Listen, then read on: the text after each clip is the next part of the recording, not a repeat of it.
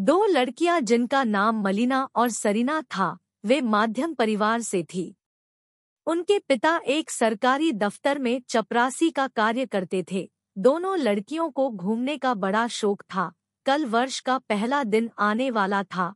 वे दोनों वन घूमने की योजना बनाने लगे, परंतु वे जानते थे कि माता पिता इसके लिए राज़ी नहीं होंगे। इसलिए उन्होंने रात के समय खान की वस्तुएँ बनाई और सुबह होते ही घर से वन और निकल पड़े।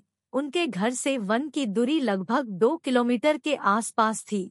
वे दोनों पैदल वन की ओर जाने लगी। सुबह का समय था। हल्की हल्की हवाएँ चल रही थी। उधर गाँव में माता पिता उदास बैठे हुए थे। एक गाँव वाले ने सुबह आकर उनसे कहा था कि आपकी बेटियाँ घूमने निकल पड़ी है। वे एक घंटे बाद वन पहुँची। चिड़ियों की मधुर चहचहाट सुनाई दे रही थी।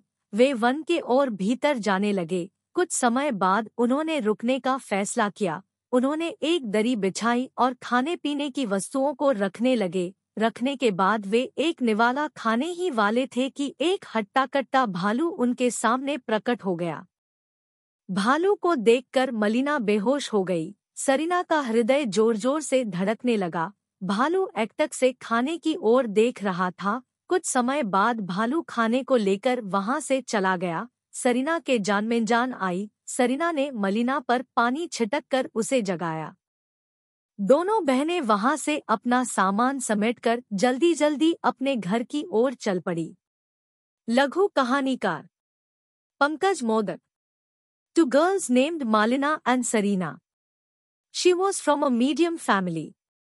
Her father used to work as a peon in a government office. Both the girls were very sad to roam. Tomorrow was the first day of the year. They both started making plans to visit the forest. But they knew that the parents would not agree to it. So they made mine items during the night and in the morning they left the house towards the forest. The distance of the forest from his house was around two kilometers. Both of them started walking towards the forest. It was morning.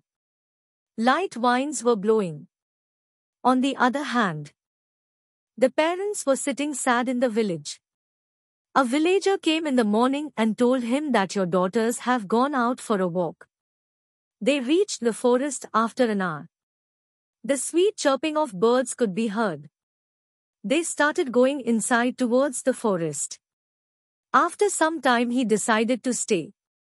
They laid a carpet and started keeping the food items. After keeping it, they were about to eat a morsel when a tough-looking bear appeared in front of them. Seeing the bear, Malina fainted. Sarina's heart started beating faster. The bear was staring at the food. After some time the bear went away with food. Sarina came to life. Sarina woke Malina by splashing water on her. Both the sisters gathered their belongings from there and hurriedly started towards their home. Short story writer Pankaj Modak